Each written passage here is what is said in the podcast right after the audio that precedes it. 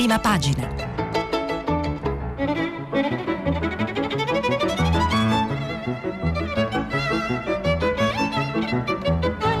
Questa settimana i giornali sono letti e commentati da Serena Sileoni, editorialista del mattino.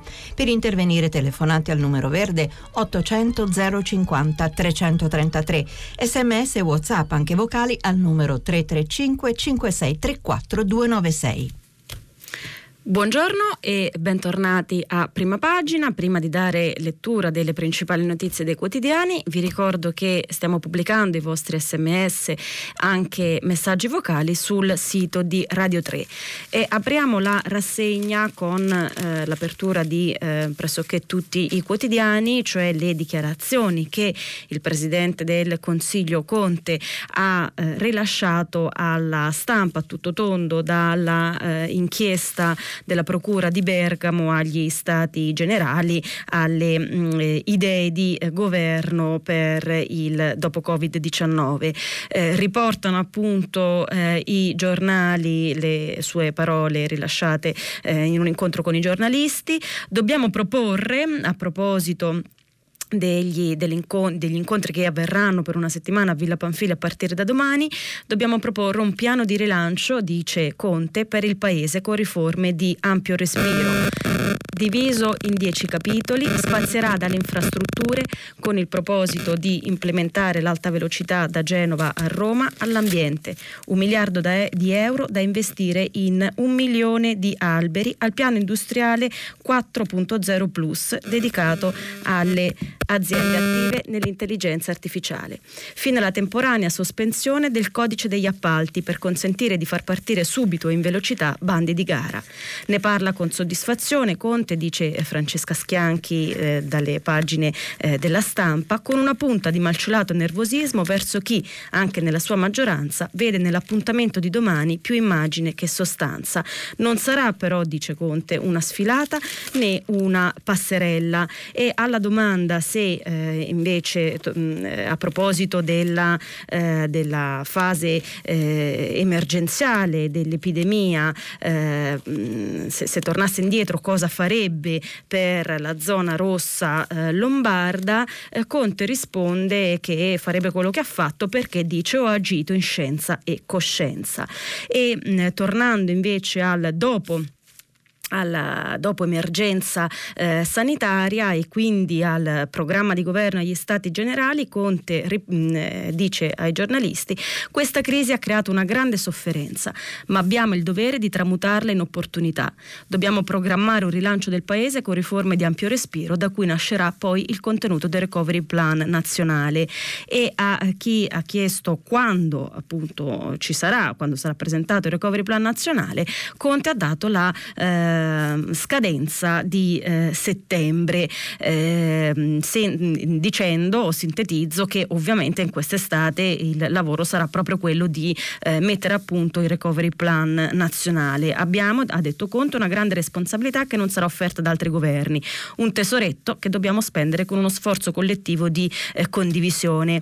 E eh, allora alla domanda su eh, quali infrastrutture, quali investimenti per infrastrutture eh, dare la priorità, Conte ha risposto. Un obiettivo concreto è la Roma Pescara e poi la Roma Ancona dal punto di vista ferroviario e poi eh, la rete ferroviaria eh, siciliana. A me piacerebbe molto, ha detto anche la Ionica, da Reggio Calabria a Taranto. Dobbiamo progettare una rete ferroviaria pubblica anche se non c'è convenienza dal punto di vista della remunerazione. Tornando alla alla, ehm, alla eh, fuga eh, diciamo alla, alla, alla, fuga in avanti degli eh, stati generi quella che i, i giornalisti hanno um, definito nelle loro uh, domande fatte ieri fuga in avanti delle, degli stati generali eh, Conte ha risposto ehm, non è normale il periodo che stiamo eh, vivendo e quindi sintetizzo ancora una volta non è anche le normali procedure, quindi quella del eh, disegno eh, del programma di governo semplicemente tra, eh, all'interno dei ministeri, poi in Consiglio dei Ministri e poi in Parlamento, eh, non, è, eh, diciamo, non, non basta. è richiesta, dice, una modalità non ordinaria, che sarebbe appunto quella degli stati generali.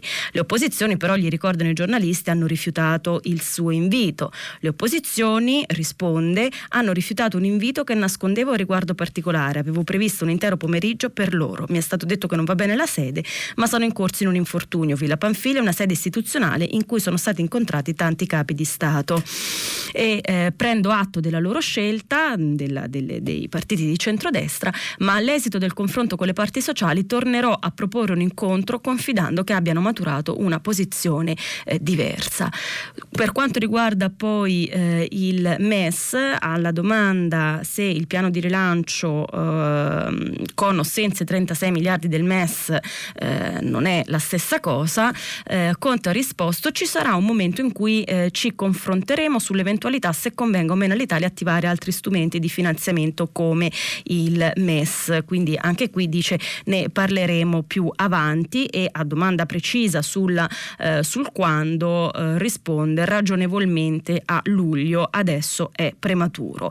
Ehm, eh, risponde poi anche alla questione della eh, trattativa con eh, l'Egitto per la vendita di due fregate e ehm, risponde dicendo, eh, e la reazione naturalmente della famiglia Regeni, risponde dicendo che le azioni del governo italiano sono conseguenti nella misura in cui sempre e comunque, e ancora nell'ultima telefonata con il presidente Al-Sisi, ho sempre messo Regeni al centro delle mie richieste e sarà sempre così fino a quando avremo la verità, ma poi si eh, rifiuta di ehm, dare risposte sulla vendita delle navi all'Egitto eh, prima di eh, aver eh, riferito, come richiesto, alla commissione d'inchiesta che lo ha eh, convocato.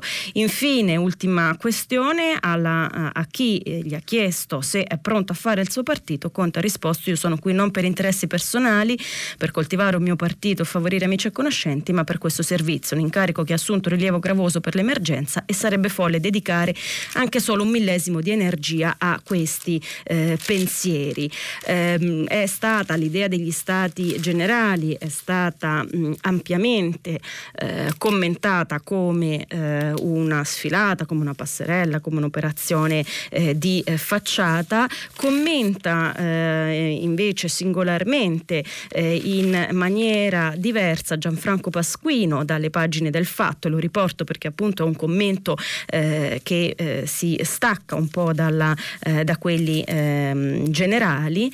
E ehm, è bene, dice Gianfranco Pasquino, eh, avere eh, l'opportunità di opinioni informate. Scrive Pasquino sul fatto. Eh, I critici sostengono che sappiamo già tutto, ma ho molti dubbi esistenziali su coloro che sanno già tutto e ne diffido. Ritengo invece che Conte abbia fatto bene a volere questo format di produzione di idee, anche se riuscirà a orientarlo con qualche elemento di spettacolarità. Non ho dubbi sul fatto che gli piace esporsi, ma qui sta correndo il rischio che la presenza di troppe personalità produca qualche stecca. Probabilmente la regia dovrebbe far sapere e imporre a tutti gli intervenuti di non procedere a racconti più o meno edificanti, ma di andare al sodo, individuare le priorità, suggerire le soluzioni, magari accompagnandole con tempi di attuazione, costi e profitti. Eh, prosegue Pasquino, quindi che l'idea è, eh, è, buona perché serve ad avere appunto eh, idee, spetterà poi alla, alla regia, eh, per, per, chiamarla così, fare in modo che non siano, ripeto, soltanto eh, racconti, ma siano proposte eh, concrete eh, di eh, soluzioni. Eh, nel frattempo oggi Conte risponderà eh, con Speranza Lamorgese alla procura eh, di eh, Bergamo come persona informata dei fatti sulla mancata chiusura tempestiva eh, delle eh, zone eh, rosse, de, di una zona rossa in Lombardia e ehm, proprio su, sulla zona rossa bergamasca il sindaco di Bergamo Giorgio Gori accusa, Fontana, accusa la regione e quindi il, la giunta di Fontana Fontana eh, per, eh, dice Gori, eh, aver nascosto i numeri sui morti. leggo che in Lombardia, ha scritto eh, ieri Gori in un tweet, ieri ci sono stati 32 decessi per Covid, non si sa però dove, in quale provincia, perché la regione non comunica più i dati divisi. Da quando abbiamo segnalato che i decessi reali erano molti di più di quelli ufficiali, hanno secretato i dati per provincia, eh, denuncia, eh, denuncia, Giorgio Gori. Quindi eh, inizia eh, forse mm, più di prima eh, la, eh, il, il, tentativo di individuare, il tentativo comprensibile di individuare responsabilità. Tiziana Maiolo dalle pagine del riformista la chiama la caccia all'untore politico per la destra responsabile del governo, per la sinistra la Lombardia. Si cerca di fare luce su quello che è successo anche all'interno, diciamo, anche in un conflitto appunto come quello visto adesso tra eh, sindaci e eh, presidenti di eh, regione e a questo proposito segnalo un editoriale di Michele Ainis su Repubblica, il colpevole in zona rossa. Scrive Michele Ainis, se c'è una vittima deve esserci un colpevole e nel territorio di Bergamo le vittime sono state fin troppe, tanto da guadagnare il primato mondiale dei decessi in rapporto alla popolazione. Potevano evitarsi? Era possibile circoscrivere il contagio istituendo altrettante zone rosse nei comuni di Alzano e di Nembro? E c'è una responsabilità penale nell'inerzia dei poteri pubblici? Di chi poi? Del governo nazionale o di quello regionale? Regionale. Domande pesanti, giacché l'epidemia colposa, su cui indaga la Procura di Bergamo, è un reato punito con 12 anni di galera. Ma al di là della vicenda giudiziaria emerge una responsabilità politica chiara come il sole e coinvolge tutti, il Presidente del Consiglio, il Governatore della Lombardia, in qualche misura anche i sindaci di Alzano e di Nembro, sì, perfino loro. Avrebbero potuto provvedere, sono rimasti inoperosi, mentre adesso praticano l'antico gioco dello scaricabarile. Però il giochetto deriva dalle leggi italiane e il nostro diritto caotico e confuso spiega Ainis, a renderlo possibile, a partire dalla Costituzione, riformata in peggio nel 2001, dove i poteri delle regioni in materia sanitaria coesistono, si fa per dire, con quelli dello Stato, e a seguire con una quantità di norme nazionali dislocate un po' qua, un po' là, senza che alcun sarto le abbia mai cucite. La legge sul Servizio Sanitario Nazionale del 78, il decreto Bassanini del 98, che eh, aggiungo è sul trasferimento delle funzioni amministrative alle, eh, agli enti territoriali, locali, il testo unico degli enti locali del 2000, il codice della protezione civile del 2018, oltre alla raffica di decreti sparati dal governo prima, dopo e durante il picco della crisi. In questa matassa normativa, continua Ainis, allineano i poteri d'ordinanza che spettano innanzitutto ai sindaci con, ehm, e, e, li ripercorre, snocciola diciamo, i, questi poteri di ordinanze contingibili e urgenti in caso di emergenze sanitarie a carattere locale. Ma queste ordinanze vacanze, continua Ainis, possono farle pure le eh, regioni e, ehm, e le regioni così infatti hanno, eh, hanno fatto, eh, ma la Lombardia, prosegue Ainis, no, da quelle parti hanno deciso di non decidere pur avendone il potere, diversamente appunto eh, ricorda Ainis da Lazio, Abruzzo, Campania, Emilia Romagna e Calabria. E la responsabilità del Premier, diciamo, non può se l'è cercata, se accentri su di te qualunque decisione, se ti inventi di PCM, è ovvio che poi il mondo ti chiamerà a risponderne per ciò che hai fatto, ma anche per ciò che non hai fatto. L'uso del decreto legge avrebbe diluito eh, la responsabilità del Presidente del Consiglio, prosegue, spiega eh, Anis per esempio, ma al di là dello strumento normativo utilizzato non c'è dubbio che il governo nazionale possa e debba intervenire. Lo stabilisce la Costituzione, lo stabiliscono le leggi, le troppe leggi che abbiamo. Da qui, conclude Ainis, l'amara conclusione tutti colpevoli, nessuno colpevole, e però tutti imputati per mano dei giudici o dello stesso Parlamento che si appresta a varare una commissione d'inchiesta sui morti dell'epidemia. Non ne caverà un ragno dal buco. I precedenti sono quanto mai eloquenti. E eh, nel, mm, a proposito di, eh, di, proprio ieri il eh, Consiglio dei Ministri ha eh, scusate, il Presidente del Consiglio ha firmato l'ultimo dei eh, DPCM, l'ultimo ovviamente in ordine cronologico, che entrerà in vigore eh, lunedì per eh, gestire appunto la, eh, l'uscita dalla fase 1. Che cosa c'è scritto in questo nuovo DPCM? C'è una retromarcia eh, sulle riaperture e la decisione di rinviare il via libera a calcetto e altri altri sport di eh, contatto al 25 di giugno e le discoteche al 14 luglio. Riaprono invece i parchi giochi e i centri estivi per i bambini, eh, mentre per andare alle terme nei centri benessere la curva dei contagi dovrà essere al minimo.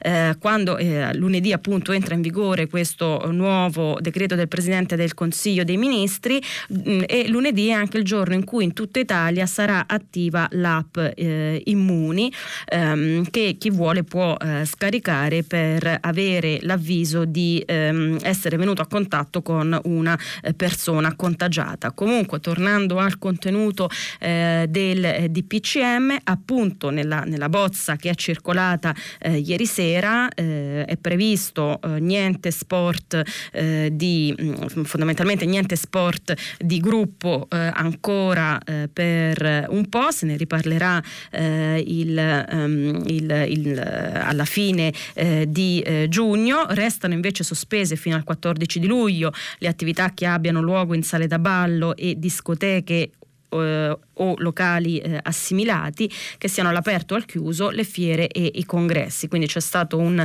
un dietrofront rispetto a quello che eh, si pensava. Riparte invece eh, la giustizia in tribunale, il ministro Bonafede infatti annuncia al Senato che è imminente, lo riporto dal Corriere della Sera con un articolo di eh, Guerzoni e Sarzanini, è imminente l'emanazione di una circolare che riequilibra il rapporto tra lavoro in presenza e il lavoro da remoto del personale amministrativo in modo da garantire la regolare celebrazione delle udienze che comunque eh, eh, riapriranno appunto a luglio, mentre per i eh, cinema, teatri e concerti eh, anche all'aperto o al chiuso debbono essere svolti, possono riaprire ma debbono essere eh, svolti con posti a sedere preassegnati a condizione che sia comunque assicurato il rispetto della distanza interpersonale di almeno eh, un metro sia per il personale sia per gli spettatori che non siano abitualmente conviventi, con il numero massimo di 1000 spettatori per spettacolo all'aperto e di 200 per spettacoli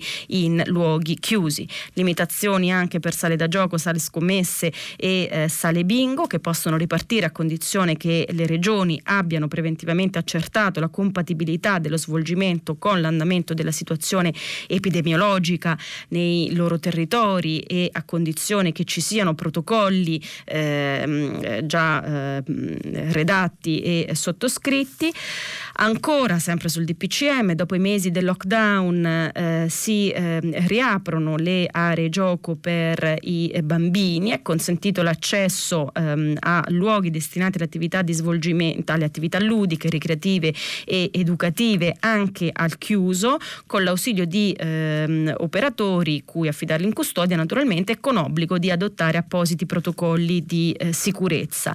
Infine, per quanto riguarda i viaggi all'estero, fino al 30 giugno restano vietati gli spostamenti da e per stati e territori diversi da Unione Europea e Gran Bretagna, salvo che per comprovate esigenze lavorative di assoluta urgenza, ovvero per motivi di salute. Resta comunque il rientro che era già consentito presso il proprio domicilio, abitazione o eh, residenza. Questo quindi è l'ultimo dei eh, decreti decreti eh, firmati dal Presidente del Consiglio dei Ministri per tornare alla, uh, alla, normalità. Nel frattempo il bilancio che traggo sempre dal, uh, dal, bollettino quotidiano del Corriere della Sera, il bilancio sulla uh, epidemia mh, riporta che i contagi risalgono un po' ma calano le vittime. Torna infatti a salire, riporta il bilancio di, del Corriere della Sera, il numero dei contagiati in un giorno.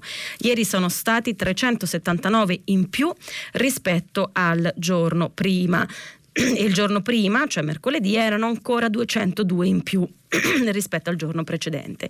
Ma è sempre la Lombardia che segna un aumento consistente dei nuovi casi. Ieri 252 in più, quindi 252 su 379 in, eh, in totale. Eh, ancora sono stati eseguiti più tamponi in tutto il paese e anche nella regione più colpita dove mercoledì ne erano stati processati 9.305, ieri ne sono stati fatti 13.376. Ma il rapporto fra tamponi effettuati e numero di positivi ritrovati è nuovamente risalito. Non è risalito uh, solo da noi, anche se anche se appunto non, eh, non in maniera eh, da lanciare un allarme, tanto che il ministro della salute Speranza ha eh, detto che dobbiamo tenerci pronta a una possibile eh, seconda ondata, ma che è eh, soltanto appunto eh, possibile, lo ha detto alla, alla Camera, ehm, dicendo appunto l'epidemia non è finita, ci sono ancora focolai attivi e il virus, anche se in forma ridotta, continua continua a eh, circolare, eh, ma appunto non, non, non, siamo ancora in una fase come dire, eh, di, di, nuove, di, nuovo allarme.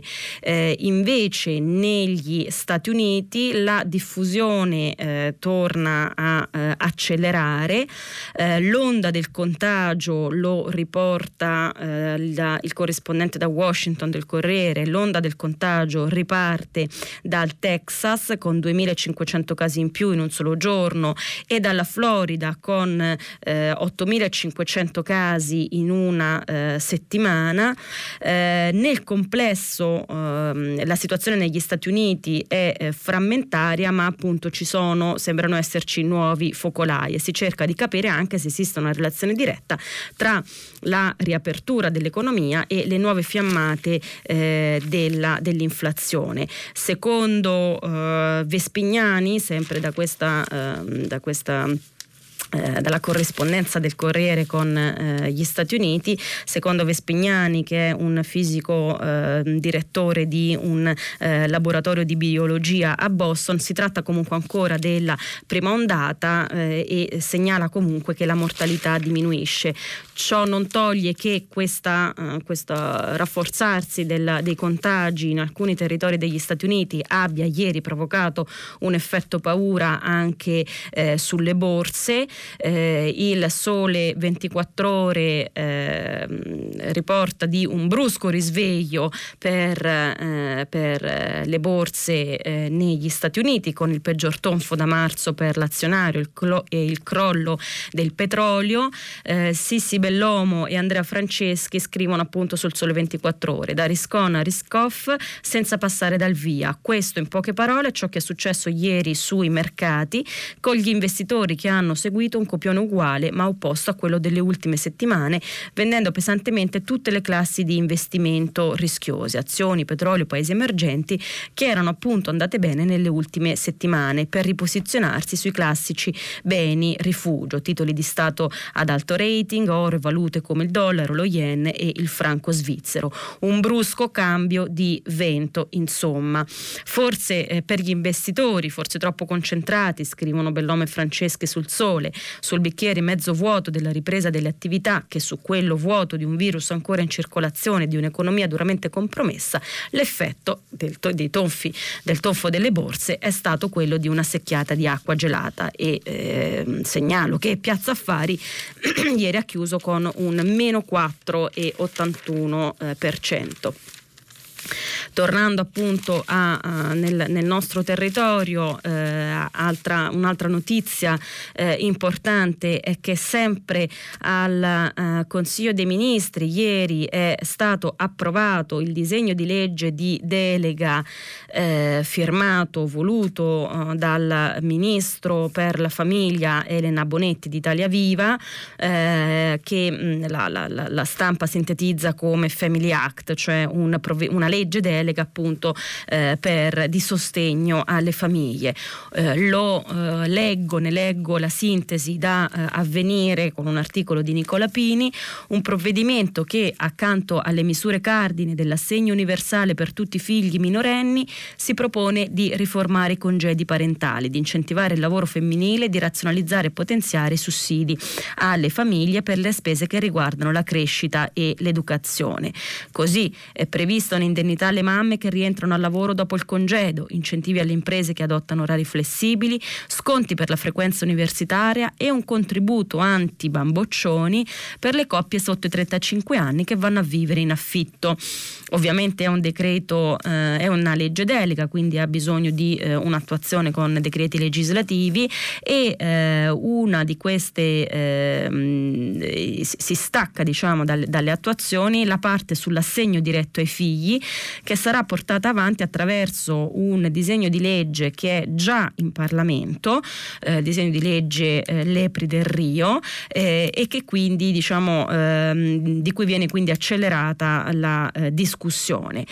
Eh, questo, questa è la parte più importante dal punto di vista eh, economico della, della delega perché prevede un sostegno eh, economico da inizio eh, 2021 eh, per chi ha appunto eh, figli minorenni. È un assegno universale che assorbirà gli aiuti precedenti ma sarà esteso a tutte le famiglie. Partirà dal settimo mese di gravidanza e proseguirà fino ai 18 anni del figlio e anche oltre se disabile. Per eh, la copertura finanziaria servono come minimo 6-7 miliardi per il 2021 2021 e una cifra ovviamente maggiore quando tutte le misure andranno a regime. L'importo dell'assegno, segnala Nicola Pini sempre su Avvenire, non è indicato nella delega e sarà definito anche in base alle disponibilità finanziarie, ma la proposta Lepri del Rio, quella che appunto già è in Parlamento, mh, prevede per adesso fino a 250 euro al mese per i figli minorenni.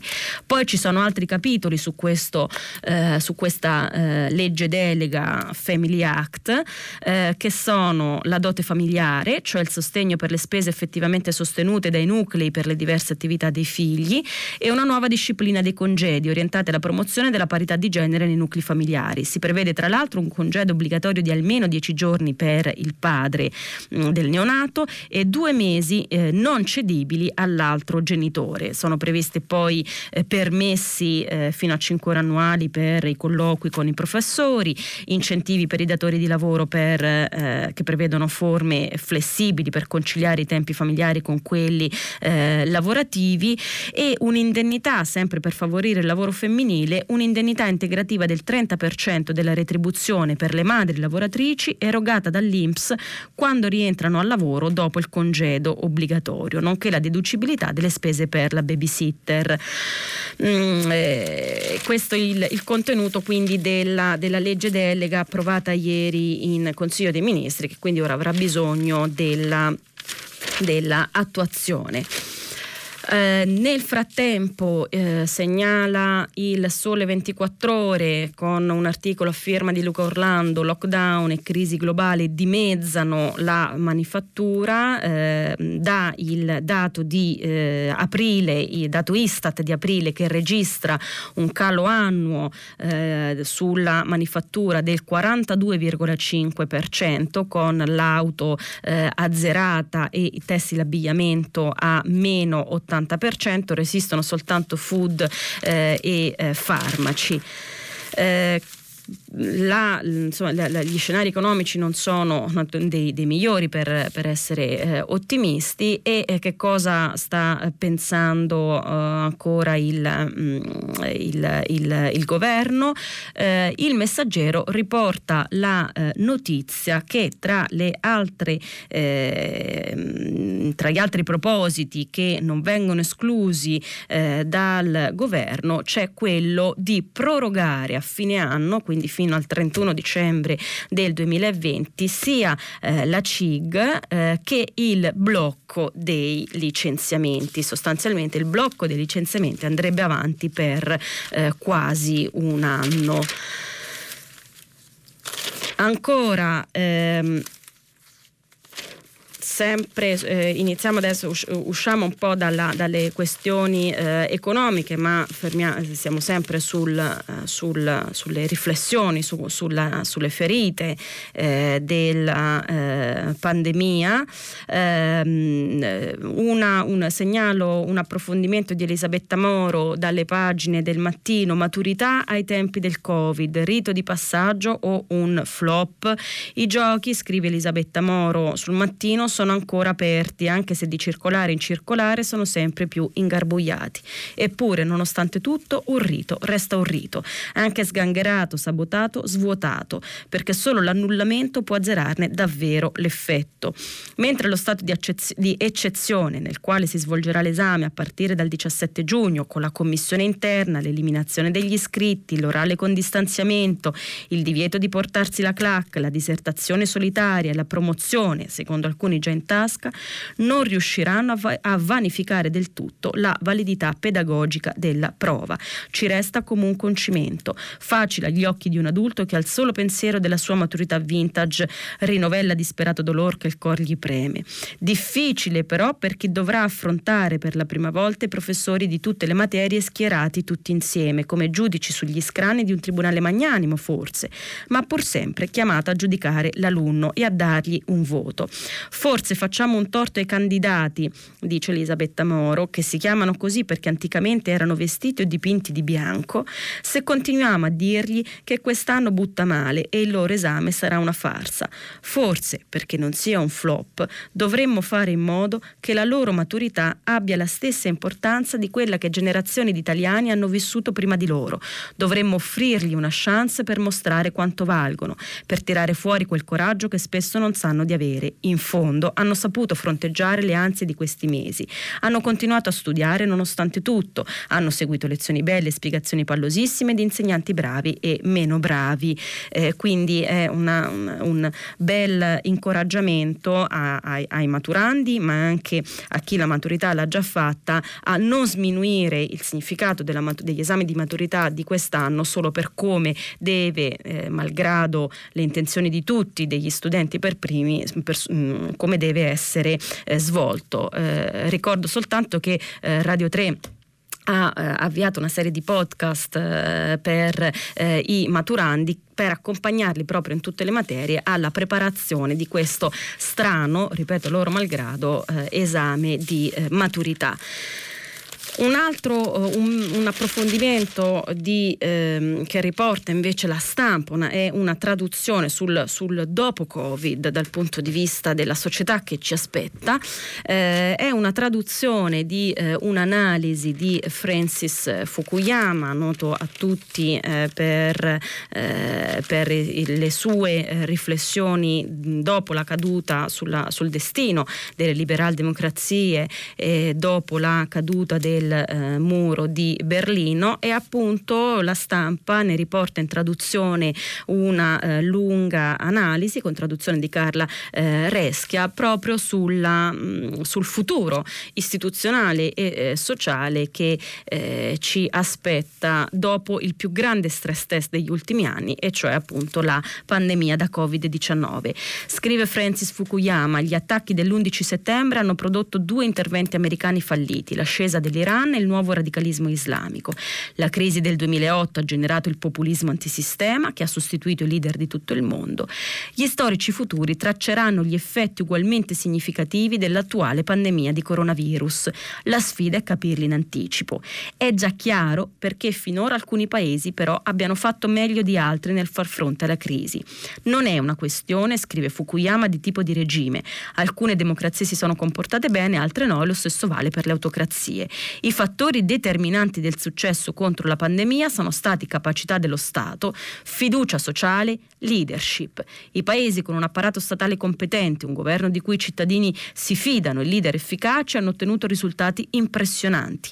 I paesi con stati disfunzionali, società polarizzate e cattiva leadership hanno lasciato cittadini ed economie esposti e vulnerabili.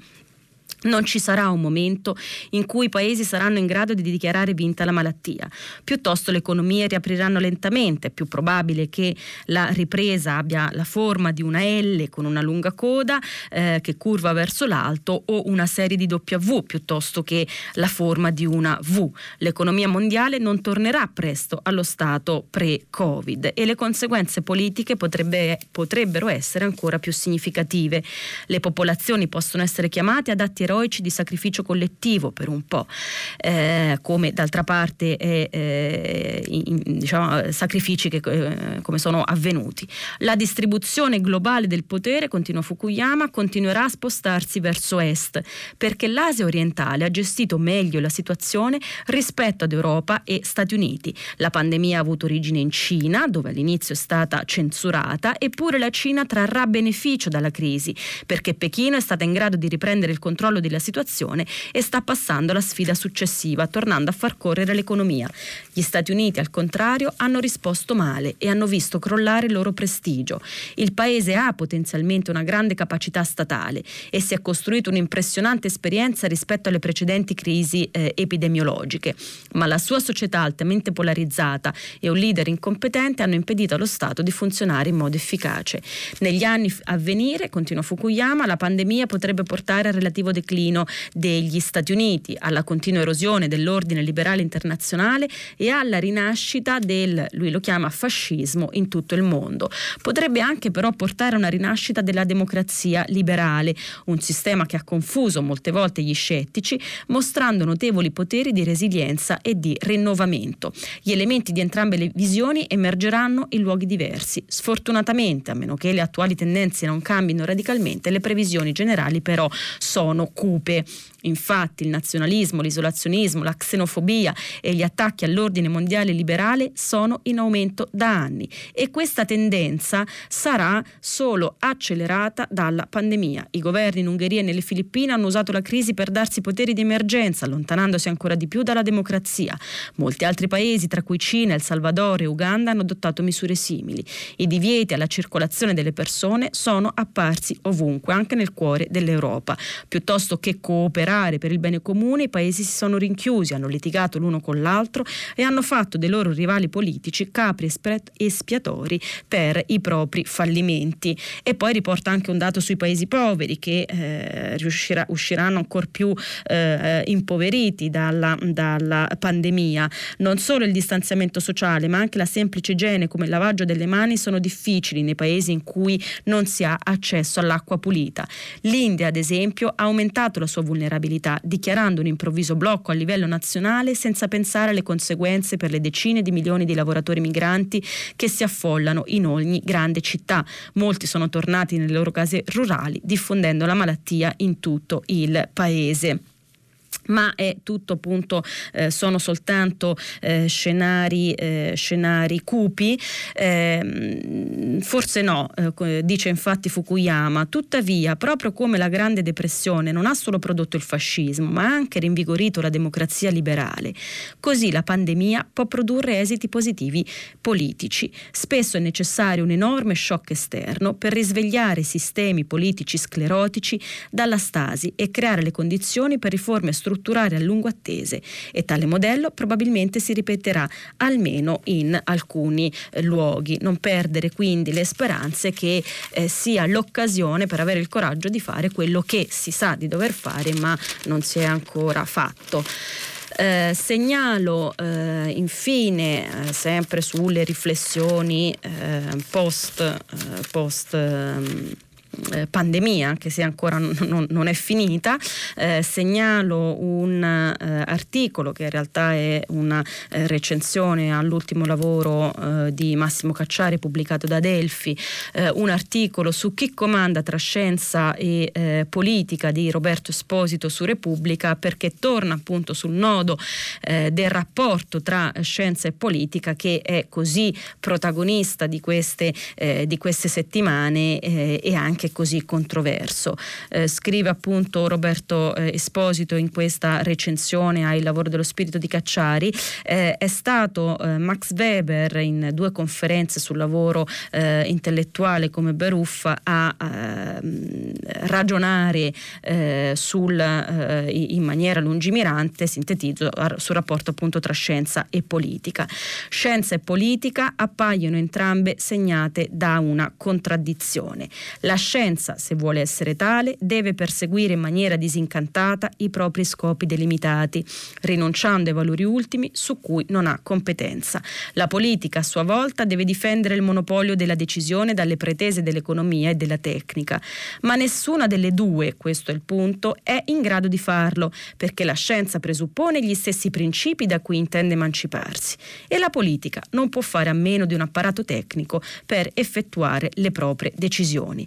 La democrazia dei moderni si misura dalla capacità di tenere insieme questi opposti, scienza e valori, tecnica e passione, ragione e potenza, senza sperare di integrarli. Le leggi che li incarnano sono inconciliabili, come le due etiche della responsabilità e della convinzione che a esse corrispondono. Questo è diciamo, un motivo di fondo per cui è così complesso, ne abbiamo parlato in questi giorni, il rapporto tra eh, scienza e eh, politica.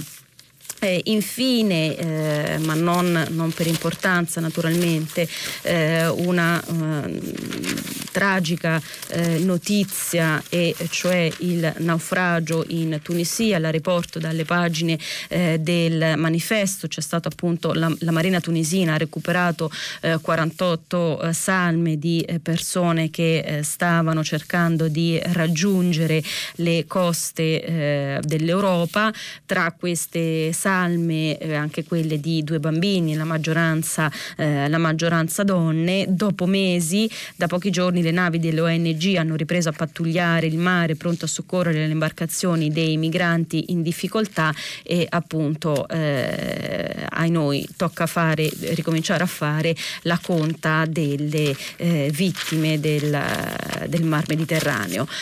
Um, to, continua sulle pagine dei giornali, continua continua ancora eh, la, ehm, i commenti, la eh, polemica sulla, ehm, eh, sul, eh, sull'iconoclastia e eh, la eh, guerra alle, alle, statue. Pierluigi Battista la chiama il fanatismo che azzera la storia per le pagine del Corriere. Ehm, c'è poco da sorridere. Un po' di anni fa avremmo liquidato come una butade la decisione di alcune università americane di sradicare dai piani di studio opere scorrette di Shakespeare o le baccanti di Euripide, fatto, o di bloccare alla Sorbona la messa in scena delle supplici di Eschilo, fatto anche questo, o di rimuovere da una università inglese una targa con i versi di Kipling, autore di un libro molto pericoloso come Kim il Cantore, autore seriale di crimini culturali, il fardello dell'uomo bianco, fatto. Avremmo considerato impossibile l'accusa a Dante Alighieri di essere islamofobo, sarebbe stata inconcepibile la distruzione della statua di Cristoforo Colombo o lo scempio vandalico che deturpato quella di Churchill, l'eroe della guerra contro Hitler, o le proteste veementi al New York Times perché nelle pagine delle opinioni se ne sia pubblicata una troppo conturbante. E invece non dobbiamo sorridere, è tutto vero, non è una parodia, non è uno scherzo. E eh, appunto è, lo chiama il fanatismo che, eh, azzera, che azzera la storia eh, da eh, ultimo, eh, sempre a proposito di ehm, ehm, così, questa è proprio una censura, non è una revisione, è proprio una censura. Segnalo che eh, Zoom in, in, Cina ha staccato la spina ai dissidenti, lo riprendo dal fatto quotidiano. C'era un appuntamento su Zoom per ricordare la strage di eh, piazza Tiananmen, era tutto pronto, ma la piattaforma per i video incontri ha staccato la spina con un atto eh, censorio. Eh, segnalo infine in chiusura una intervista a Giovanni Maria Flick sul riformista eh, sullo stato della magistratura. Eh, Giovanni Maria Flick è stato, tra le altre cose, oltre a essere stato era ordinario di diritto penale eh, alla, eh, alla LUIS e presidente della Corte Costituzionale, è stato per, nel, nel governo eh, Prodi ministro di eh, Grazia e eh, Giustizia eh, e ehm, ha, in un'intervista appunto ad Aldo Torchiaro definisce, dice che pene e che tonfo questa magistratura dilaniata da faide interne. Ho provato anche io a realizzare una riorganizzazione del sistema giudiziario, ma le correnti furono ostili e non collaborative. La rassegna stampa di oggi eh, si conclude qui e vi aspetto quindi dopo la pubblicità per il filo diretto con gli ascoltatori. Serena Sileoni, editorialista del mattino, ha terminato la lettura dei giornali di oggi. Per intervenire chiamate il numero verde 800 050 333. Sms WhatsApp anche vocali al numero 335 56 34 296. Si apre adesso il filo diretto di prima pagina per intervenire, porre domande a Serena Sileoni, editorialista del mattino. Chiamate il numero verde 800 050 333. Sms WhatsApp anche vocali al numero 335 5634 296. La trasmissione si può ascoltare, riascoltare e scaricare in podcast sul sito di Radio 3 e sull'applicazione Rai Play Radio. Eccoci tornati a prima pagina con il filo diretto con gli ascoltatori. Vi ricordo che stiamo pubblicando i vostri messaggi anche vocali sul sito di Radio 3. Pronto? Buongiorno. Buongiorno. Mi chiamo Franco e telefono da Parma e volevo chiedere la, la sua impressione per quanto riguarda la, la, la funzione di questi stati generali che si apriranno domani. Il Presidente del Consiglio ha detto che è uno strumento straordinario vista l'eccezionalità del momento e, e questo, eh, su questo non, non, non, ci piove, come si dice, è molto evidente. Però eh, mi chiedo poi eh, nella pratica i, i, i relatori non dovrebbero intervenire come persone fisiche, ma dato il nome che è stato dato Stati Generali dovrebbero intervenire portando le istanze delle loro categorie di appartenenza. Eh, ricordo che gli stati generali a cui si fa riferimento della Francia, per quanto convocati da una monarchia assoluta, furono elettivi, non so che con, come, con, che modalità, ma gli stati generali del 1789 i, i, i, rappresentanti che andarono erano eletti dal clero, dall'aristocrazia e, e, e dal popolo urbano. Quindi eh, questi, a parte l'aspetto elettivo, sarà, ma eh, i tempi che sono stati dati di una sola settimana, mi sembra, consentono ai relatori di parlare a nome di tutta la loro categoria e la, secondo, la seconda perplessità, eh, può in una settimana il relatore preparare un progetto adatto appunto a tracciare e a, e a indicare eh, delle vie per uscire dalla crisi e fare riforme eh, così importanti, penso solo al riassetto del territorio per evitare altri disastri che si aggiungano ai disastri.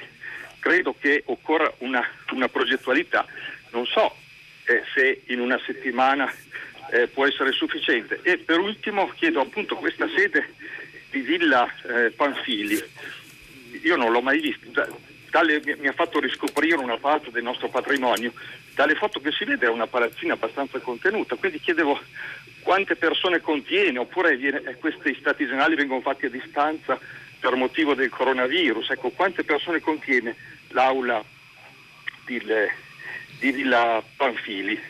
Ecco, chiedo a lei questa possibilità appunto degli stati generali di essere veramente propositivi eh, rispetto alle sfide e ai problemi che ci sono da Grazie. risolvere. Grazie Franco. Eh, in realtà il, l'obiettivo del Presidente del Consiglio sugli Stati Generali non è di avere dei progetti esecutivi, ma di avere un ordine di eh, priorità da due, se, se, diciamo, se si confermano le, le, quelle che ancora sono così ehm, voci, perché non abbiamo una lista ancora degli invitati, mh, mm, eh, due categorie di soggetti, diciamo, quelli che eh, sono stati invitati in quanto rappresentativi di, come lei ha ricordato, di uno Stato nel senso, eh, nel senso eh, tradizionale del, del, termine, quindi di una categoria di appartenenza, e quelli che invece sono stati chiamati come ehm, esponenti, diciamo, eh, esperti, eh, competenti. Quello che se ne dovrebbe ricavare in realtà si può senz'altro fare in una settimana perché sono cose che molto probabilmente eh, il governo già sa da tutta la marea di eh, reportistica eh, che in questi anni è stata eh, prodotta su quello che c'è da fare per il nostro paese, ma che non si è mai fatto. Il, il, il bello e il difficile viene dopo, cioè in una settimana io credo che si possa fare, le, le idee eh, ci possono essere perché in realtà già ci sono. Eh, si tratta poi appunto di mh, mm, realizzarle. Credo che l'obiettivo sia quello da un lato di avere una sorta di eh, priorità, dall'altro di avere una sorta di accreditamento delle priorità da parte appunto di queste due categorie di eh, soggetti, i, eh, chiamiamoli così, i, i, tecnici competenti e coloro che invece o per, man, per mandato, eh, per mandato politico o di rappresentatività per esempio eh, sindacale possono appunto parlare ehm, per conto di una determinata determinata eh, categoria o istanza. Sulle, eh, sulle, misure di sicurezza voglio confidare, sono certa che eh, diciamo, eh, siano, saranno eh, ampiamente rispettate. Villa Panfili, le assicuro, non è così eh, piccola. Pronto un'altra telefonata? Buongiorno, io sono Grazia e telefono dalla provincia di Ancona. Io sono un'impiegata della motorizzazione e vorrei fare un discorso su due livelli, eh, uno più generale e uno più specifico sulla mia amministrazione. E quello più generale, eh, siccome si parla adesso di come spendere questi soldi, questi finanziamenti, secondo me ehm, non serve il ponte sullo stretto, non serve l'ennesima colata di cemento, non serve l'ennesima strada. Serve un investimento pubblico sulla pubblica amministrazione, ma sul lavoro, sulle persone che ci lavorano, nel senso che ehm, se, se si investisse in questo senso avremmo come cittadini tutti dei servizi che funzionano, avremmo un lavoro produttivo, non il posto di lavoro, come dire, eh, quando si pensa all'impiegato pubblico si pensa sempre purtroppo c'è l'immagine dell'impiegato che timbra e se ne va o che sta alla macchinetta del caffè a perdere tempo, ma vi assicuro che da dentro non è così, è diventato difficilissimo lavorare per tanti motivi perché il personale è poco e non riesce a reggere l'impatto delle richieste dell'utenza. Quindi se si investisse in maniera veramente concreta sul personale, mh, mm, eh, prima cosa eh, preparato e, e, mh, e, e, che ci si dedichi al lavoro e questa è una cosa generale perché tutti usufruiremo come cittadini di servizi che funzionano dallo Stato. Sulla mia amministrazione in particolare invece io ehm, vorrei spendere qualche parola perché è un'amministrazione di cui si parla poco secondo me e in cui tutti comunque abbiamo a che fare quando prendiamo la patente, quando abbiamo a che fare con un veicolo. È un'amministrazione dimenticata, stiamo veramente un po' colando a picco per mm. la mancanza di personale, mm. per tanti motivi, col Covid mm. poi è tutto diventato più complicato. Eh, dobbiamo dire sempre no alla, alla, all'utenza e è difficile perché noi siamo un'amministrazione che cioè, incassiamo tanto perché qualsiasi operazione si paga, mm. facciamo lavorare tanti settori della, de, de, dell'economia e non investire in noi, forse qualcuno, a qualcuno mm. serve un'amministrazione debole che non controlla che non lavora. La ringrazio, grazie. Ognuno nel suo piccolo vede la, la, la, la propria parte, il proprio ruolo come eh, ovviamente come fondamentali. Eh, diciamo quello che lei dice eh, vale, vale, credo che lo possano dire tutte le persone per il lavoro che svolgono. Eh, come dire, il nostro focus ovviamente è, è concentrato su, uh, sulla nostra vita e eh, su quello che eh, facciamo, ma le esigenze in questo momento anche in termini di eh, risorse eh, non credo che mh, provengano soltanto dalla sua eh, amministrazione di appartenenza. Eh, leggo un messaggio di Maria Teresa dalla provincia di Milano, una testimonianza di diffidenza per la app Immuni che ricordo da lunedì sarà eh, possibile utilizzare su tutto il territorio nazionale, ma che ricordo altrettanto che per il momento è stata molto molto freddamente accolta dagli italiani. Scrive Maria Teresa, ho avuto febbre per dieci giorni a fine febbraio, forti dolori e sintomi simili a una brutta influenza. Ho chiesto più volte al medico di base di fare il tampone, ma non è stato possibile. Mi sono automessa in quarantena, ma cosa ho avuto? Quante sono le persone nelle mie condizioni? È morto mio cognato per Covid-19, ma nemmeno mia sorella e mia nipote sono state sottoposte al tampone. Cosa serve l'app se non si sa effettivamente chi è contagiato? Tuttora le analisi serologiche in Lombardia, tranne in comuni della prima zona rossa, sono possibili solo a pagamento, ingiusto per chi ha maggiori problemi economici Naomici. Eh, e soprattutto in centri privati che operano con metodi di ricerca degli anticorpi talora diversi. Eh, questo è il punto, eh, credo, no, nodale, uno dei punti nodali per cui non si eh, scarica eh, l'app, cioè perché non si ha la ehm, eh, tranquillità che, alla, diciamo, a, all'allerta che, viene, che, ci viene dal telefonino segua una procedura rapida della della, eh, della, sul, sullo stato di eh, contagio, sullo stato di salute da Covid eh, di coloro che ricevono l'app. Cioè una volta che uno riceve l'alert che fa, chiama il suo medico e poi si dovrebbe attivare tutta la fase di testing in tempi anche, diciamo, anche in tempi di, di, estivi e in un momento in cui le, eh, la circolazione non è più vietata eh, come prima, non avere la tranquillità che il tampone si, e quindi le analisi siano, diano una risposta in eh, tempi brevi, credo possa essere uno dei principali motivi di diffidenza nei confronti dell'app, forse ancora eh, più che la, le questioni eh, della della privacy ehm, e della, insomma, della, di, di dove vanno questi dati. Pronto un'altra telefonata?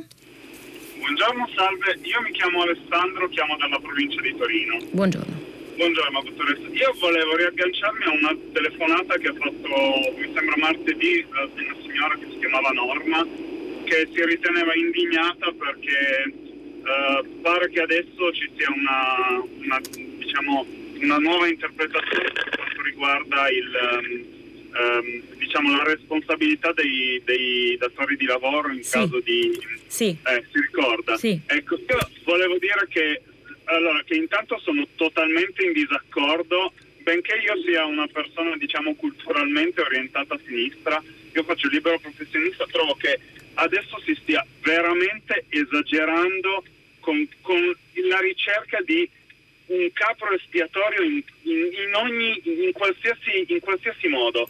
Ho, mi sono convinto a telefonare stamattina perché uh, sono, mio padre è in ospedale per un intervento di routine e non è potuto andare nessuno con lui, nessuno.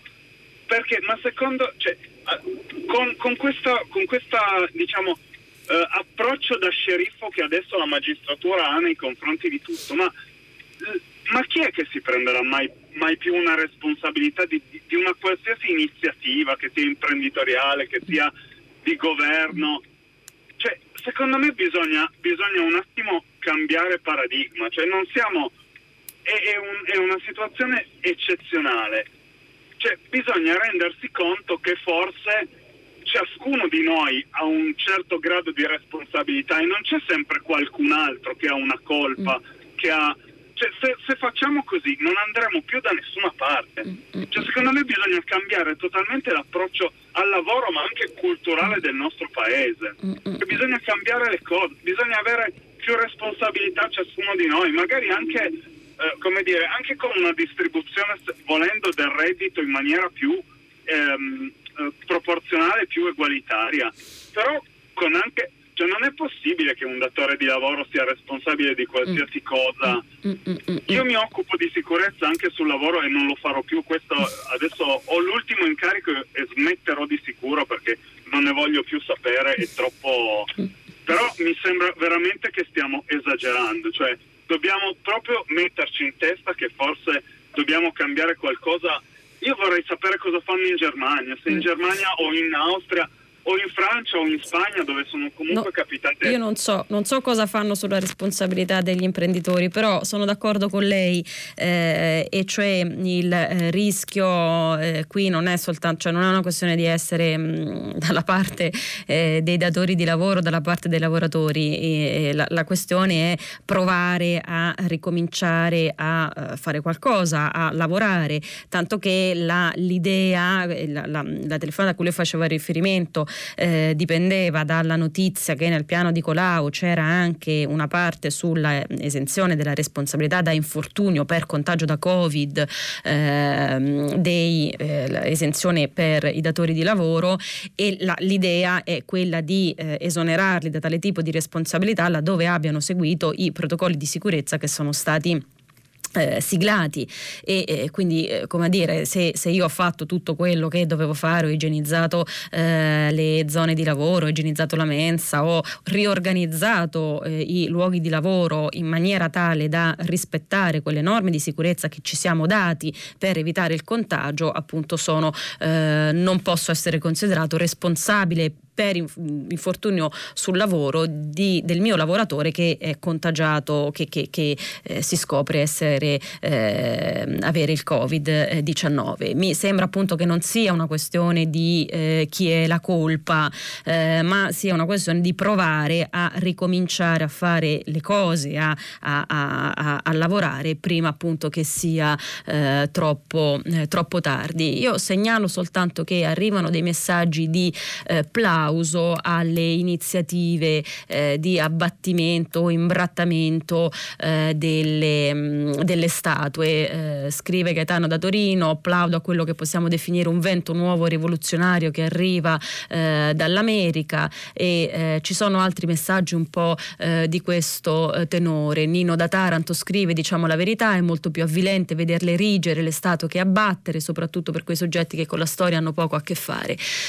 prendo atto di questo questi messaggi, queste, eh, della rimozione dei simboli del passato, eh, che è una rimozione fisica che impedisce anche, questo lo dico io, che impedisce anche la eh, conoscenza in realtà poi eh, della storia. Eh, ne hanno parlato eh, anche ieri a tutta la città ne parla, ma credo che appunto la, la, la discussione non si fermerà nei prossimi giorni. Pronto un'altra telefonata?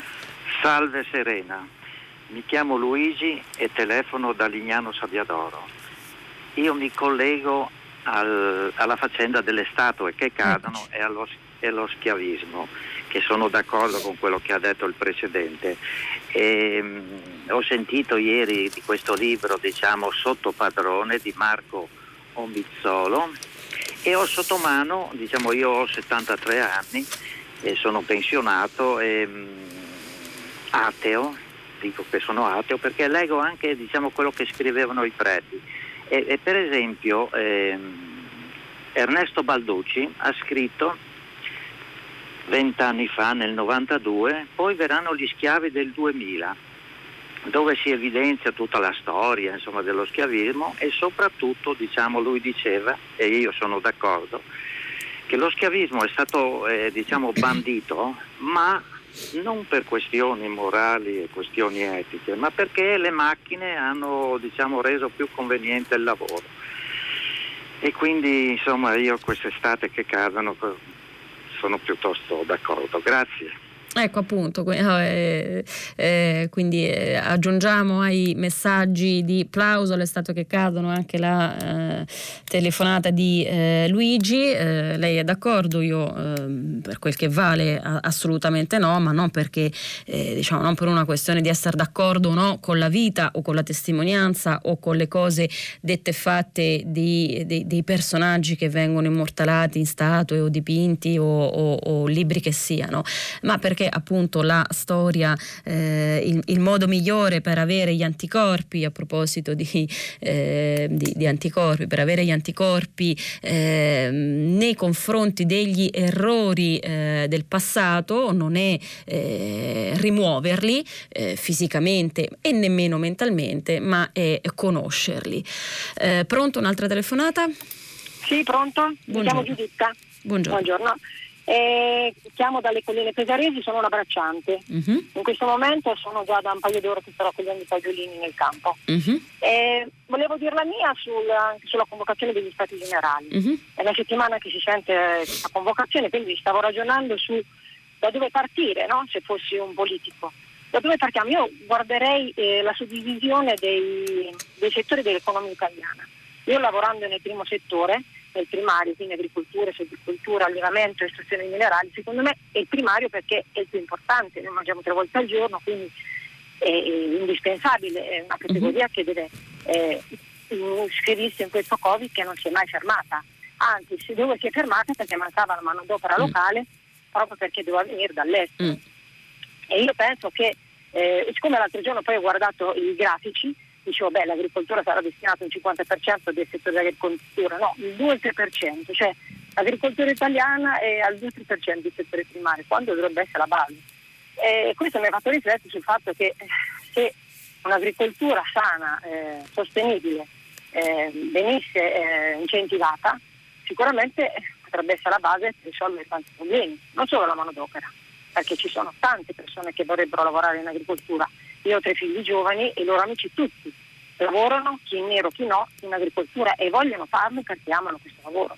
Se è sostenibile è bello lavorare in agricoltura perché ci sono gli uccellini che cantano, c'è il sole che si liquido, gli olivi dove prendere, mangiare un panino durante la pausa pranzo.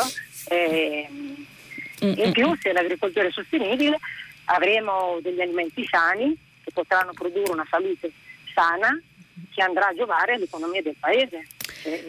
Un, un, bilancio regionale che dedica l'80% della spesa alla, alla sanità potrebbe essere ridotto. Grazie Giuditta da Pesaro, eh, l'agricoltura è non a caso eh, settore, eh, settore, primario, sull'agricoltura ehm, qualcuno oggi sulla stampa lamentava l'assenza, tra oggi e ieri, l'assenza nel eh, piano della commissione di Colau eh, del capitolo agricoltura, in realtà l'agricoltura è un settore ehm, fortemente ehm, come dire, contraddittorio per alcuni punti di vista, nel senso che eh, soprattutto negli ultimi anni le intenzioni, intenzioni sto dicendo, di governo sono sempre quelle di eh, promuovere un, eh, un, un, ritorno all'agricoltura, d'altra parte però eh, la visione, eh, l'agricoltura è uno di quei settori, e forse questo è poco chiaro anche, anche a eh, chi governa, diciamo è chiaro forse soltanto a chi ci lavora, che è uno dei settori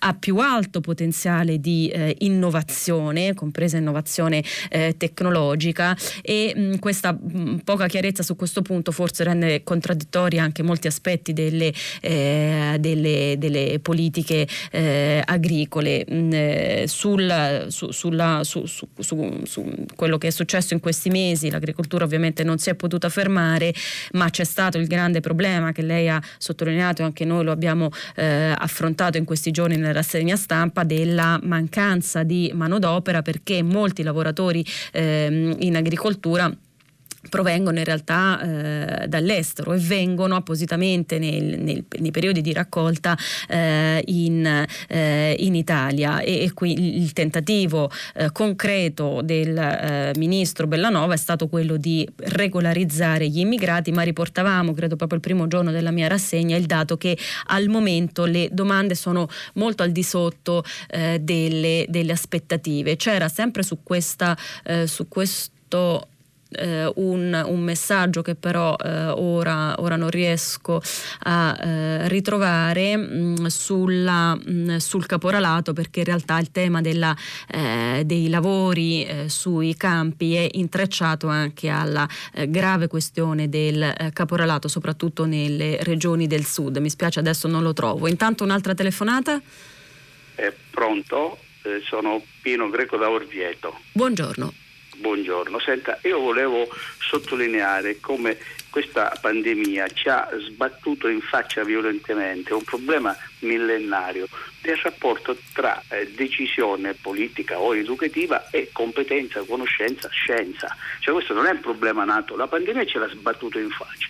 Se non si rispetta la vera libertà scientifica e i risultati della scienza si va nel baratro. Questo è successo in Cina, questo succede in Italia, questo sta succedendo nel mondo dove la scienza è soggiogata a, all'economia e dove eh, eh, tipo la Cina o prima ancora la Russia o prima ancora il fascismo era soggiogata al potere. Cioè se non si garantisce la piena libertà della ricerca scientifica e chi prende la decisione politica o educativa non si basa sui risultati scientifici, noi dal baratro non ne usciamo. Ora questa lezione in Italia, proprio in Italia, ci viene dalla nostra storia, ci viene dalla nostra storia. Io non voglio richiamare Galileo, Giordano Bruno, ma il povero Gramsci, morto in galera per mano dei fascisti, per mano dei fascisti, ha scritto pagine attualissime sul rapporto tra politica e scienza. Prima bisogna essere scienziati e poi scienziati scienziato più politico, questo eh, il giornalista integrale, l'intellettuale deve essere. Se non è questo, non è capace di scegliere la, la decisione giusta, se non ha questa competenza necessaria, e questo succede nella vita quotidiana, non riguarda solo le altre sfere. La nostra vita è condizionata da quello che noi sappiamo, da quello che noi conosciamo. Il destino nostro individuale e sociale dipende dal tipo di conoscenza. Senza conoscenza per esempio sulla prevenzione si muore. Io ho assistito quasi de viso, ho diretto le scuole per 28 anni, a, a, gravissimi incidenti e mia moglie, anch'essa dirigente, ha quasi assistito de viso alla morte di persone che non hanno rispettato le regole e per mancata formazione sono morti sul lavoro per mancanza di formazione vera sulla prevenzione. E quello che succede sulla prevenzione, perché non si fa formazione vera ma si affida la formazione a chi non capisce niente di formazione, ai soli specialisti di, di competenze tecniche non mm. educative, e in Italia si muore per incompetenza. Mm. E su coron- coronavirus qui il baratro, se, mm. quelli che hanno diretto questa vicenda, io penso alla Lombardia in primo luogo dove hanno, amma- io lo dico, hanno ammazzato le persone mm. perché se, se, se, dicevano le cose giuste, quello che la scienza diceva, quelle persone non morivano e questo non succede sì, solo in Lombardia. Sì, sì, è chiaro, è chiaro. Scienza, eh, scienza la, la, lei, ehm, se, se, penso ci sia un po' di sovrapposizione su uh, scienza e conoscenza. Il rapporto mh, eternamente eh, stretto eh, e mh, eh, rischioso, diciamo, sul filo del rasoio tra scienza e politica e, e come, eh, dagli albori eh, della civiltà. Pensiamo soltanto a Platone, che poi chi faccia politica, ma insomma ne, oh, chi, diciamo, anche nella propria vita, debba avere conoscenza delle cose di cui si occupa occupa è chiaro. La scienza, cioè la scienza dura, quella che eh, si occupa di dare mh, mm, certezze, verità scientifiche fino a smentita con altre verità scientifiche, con il metodo del, del, della sperimentazione, dell'errore, della sperimentazione, della verifica dei risultati, è una questione un po' più complessa eh, e eh, chiede metodo, un metodo appunto eh, più complesso di eh, indagine della realtà. Questa scienza noi negli ultimi anni eh, l'abbiamo eh, derisa, eh, penso per esempio ai Novax, ci siamo resi conto invece ora che abbiamo bisogno del metodo scientifico, ma lo, lo dicevamo questi giorni, è, un fil rouge se volete di questa rassegna, l'abbiamo riscoperta in un rapporto controverso, cioè abbiamo eh, esagerato dall'altra parte, stiamo, la politica sta chiedendo certezza alla scienza che la scienza non può eh, avere anzitempo, cioè finché non ha finito il, suo, il, il decorso del suo metodo. Mi permetto soltanto di, mm, eh, se posso, eh, puntualizzare una cosa, le sue parole. Lei ha parlato che, eh, della questione che, eh, de, della scienza eh, piegata alla, all'economia, salvo poi fare riferimento alla Cina, eh, al fascismo o altri riferimenti eh, storici dove, eh, come eh, Galileo, dove la, in realtà il problema conflittuale, cioè la repressione della scienza, non è venuta dalla, dalla, dall'economia, ma è venuta piuttosto dal potere politico. e d'altro canto, se in, in questa nostra nostro eh, parte di mondo, in questa nostra fetta di tempo, eh, stiamo chiedendo dei risultati indipendenti alla scienza, eh, molta di quella scienza eh, medico-clinica e farmaceutica mh, appunto non ha tanto a che fare con l'economia, ma ha a che fare eh, con il diritto, ma che, con la politica, scusate, ma ha a che fare con eh, l'economia. Noi vogliamo tutti il vaccino, ma il vaccino è una si arriva al vaccino con una fase di investimenti e ricerca che è a carico delle società eh, che poi eh, appunto brevetteranno i vaccini e le metteranno in commercio. Pronto un'altra telefonata? Buongiorno, sono Maria Grazia da Roma. Eh, quando lei ha letto la notizia del suggerimento della, su, del superamento, della semplificazione del codice de, per gli appalti, sì. io ho avuto un sobbalzo e immagino che il dottor Cantone sia ancora svenuto. Perché, visto che da giorni si sta parlando di come la malavita organizzatissima eh, sta eh, affilando le armi per mettere le sgrinfie su tutto il mettibile, cosa succederà? La, la facilitazione di, per gli appalti eh, genererà legalità? Io non credo che la fretta e la legalità siano eh, compatibili. Grazie Maria Grazia, eh, sono d'accordo con lei. Eh, la, mm, il, il, se superare, dipende cosa vuol dire superare il codice degli appalti. Eh, se vuol dire ehm, arrivare a una semplificazione delle procedure eh, che come già eh, proposto per, ehm, da, da, da, alcuni eh, esperti di diritto amministrativo eh, equivale fondamentalmente a sfrondare il nostro codice degli appalti delle cose in più, eh, dei, delle procedure in più, dei controlli in più rispetto alla base comune che c'è nella legislazione europea è un conto, cioè è una riforma organica che sostituisce eh, l'attuale legislazione provando un po' a semplificarla.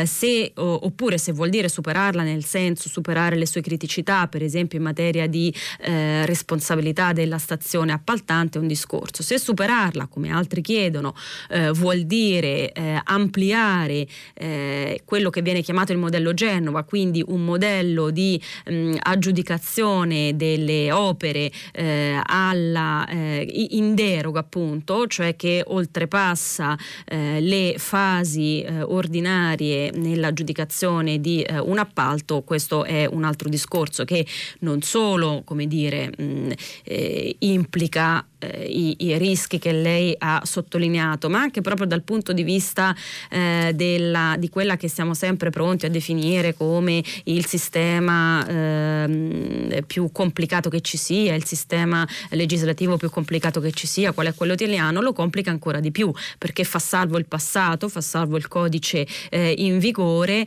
ma eh, lo sospende, lo deroga, quindi mantiene in vita due modelli contraddittori tra di loro senza provare a eh, individuare individuare invece un modello diverso dal primo, più semplice, ma che non sia appunto un modello così in deroga da poter rischiare i eh, pericoli che lei ha detto. Pronto un'altra telefonata? Buongiorno, sono Alberto da Cesena, buongiorno. Buongiorno.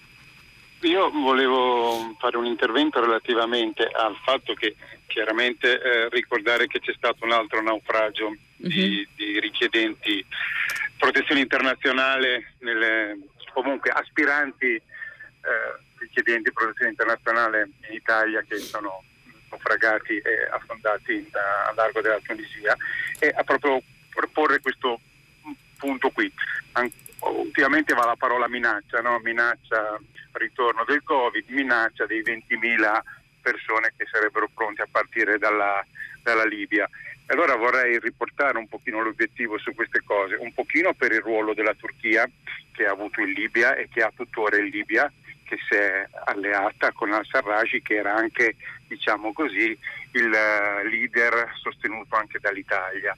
E questo discorso qui è la Turchia a ricordare il ruolo che ha nei confronti dei profughi del, diciamo così, della, della parte, eh, diciamo l'immigrazione via terra, quella che arriva dall'est eh, asiatico, e, per cui è, ed è dal Medio Oriente e dalla Siria. E poi l'altro discorso è relativamente a quello che ci ritorna, cioè sul fatto che la minaccia diventa uno strumento di propaganda è mai un, un motivo per affrontare un pochino più seriamente le cose perché il discorso sanatorio è stato fatto coi piedi e ne vediamo anche la difficoltà di attuazione e nello stesso tempo ci sono una quantità di persone arrivate nel 2016 con lavori ben definiti, addirittura a tempo indeterminato, i quali non possono avere nessun tipo di riconoscimento in quanto il decreto Salvini mm. Non riesce a ricomprenderli sotto forma mm. di motivi umanitari, malgrado l'integrazione che almeno nelle leggi precedenti era, era prevista.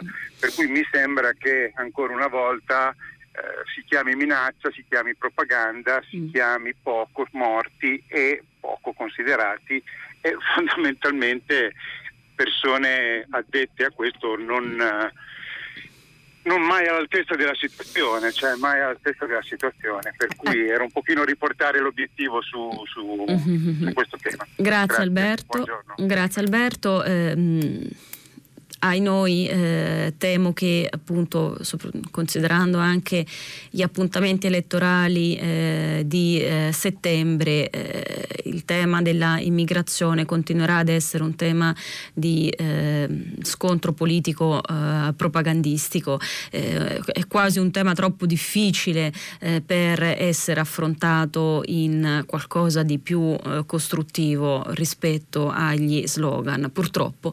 Pronto un'altra telefonata telefonata? Sì, buongiorno, sono Andrea dalla provincia di Vicenza. Eh, volevo intervenire eh, riguardo al settore spettacolo in generale. Io sono uh-huh. un, regista di, un, regista di, professione uh-huh. e, mh, e, niente, già prima della pandemia, dell'emergenza, il, settore, il nostro settore era uh-huh. in condizioni abbastanza disastrose, per non dire drammatiche. Insomma e adesso sembra che questa cosa ci aveva dato, ci aveva dato la volta finale, ci aveva messo in ginocchio. Ehm, non, il problema, I problemi sono due, da una parte mm, secondo me il sostegno a chi in questo momento cioè, no, non lavora eh, perché il nostro è un lavoro e questo purtroppo tante volte non si capisce, cioè, ci sono delle partite IVE, ci sono dei contratti, ci sono delle famiglie, ci sono dei mutui da sostenere, è un lavoro a tutti gli effetti, siamo dei lavoratori, siamo delle persone anche noi e, ehm, e, quindi sostenere i, i, tanti colleghi che magari soprattutto eh, i liberi professionisti non, non, potranno fare l'attività per tanto tempo. E ho, ho, molti colleghi che hanno intenzione di cambiare lavoro perché mm. le, le, prospettive sono veramente drammatiche. Dall'altra parte io credo che sarebbe finalmente da ripensare il nostro settore perché eh, ehm, non si può andare avanti così, non si può andare avanti eh, sempre in emergenza. Cioè, o i nostri governi prendono a cuore il sistema eh, musica, spettacolo, eh, con un minimo di competenza, con un minimo di amore, con un minimo di interesse, oppure noi siamo destinati a morire, soprattutto in questo momento in cui eh, allora, molti settori non si sono mai fermati, noi non sappiamo quanto ci fermeremo, quanto potremo andare avanti, in che modo, eh, in che mesi. Cioè, Posso chiederle se è regista teatrale o... Io no, allora io Ah, no, io sono eh, musicista di professione mm-hmm. musica classica, ho la mm-hmm. fortuna di avere un posto da insegnante e che mm. quindi mi, mi dà un, una mm. base di salario. Però se non avessi quello sarei veramente... Ah, avevo capito regista, non musicista. No, no, no. ok, ok.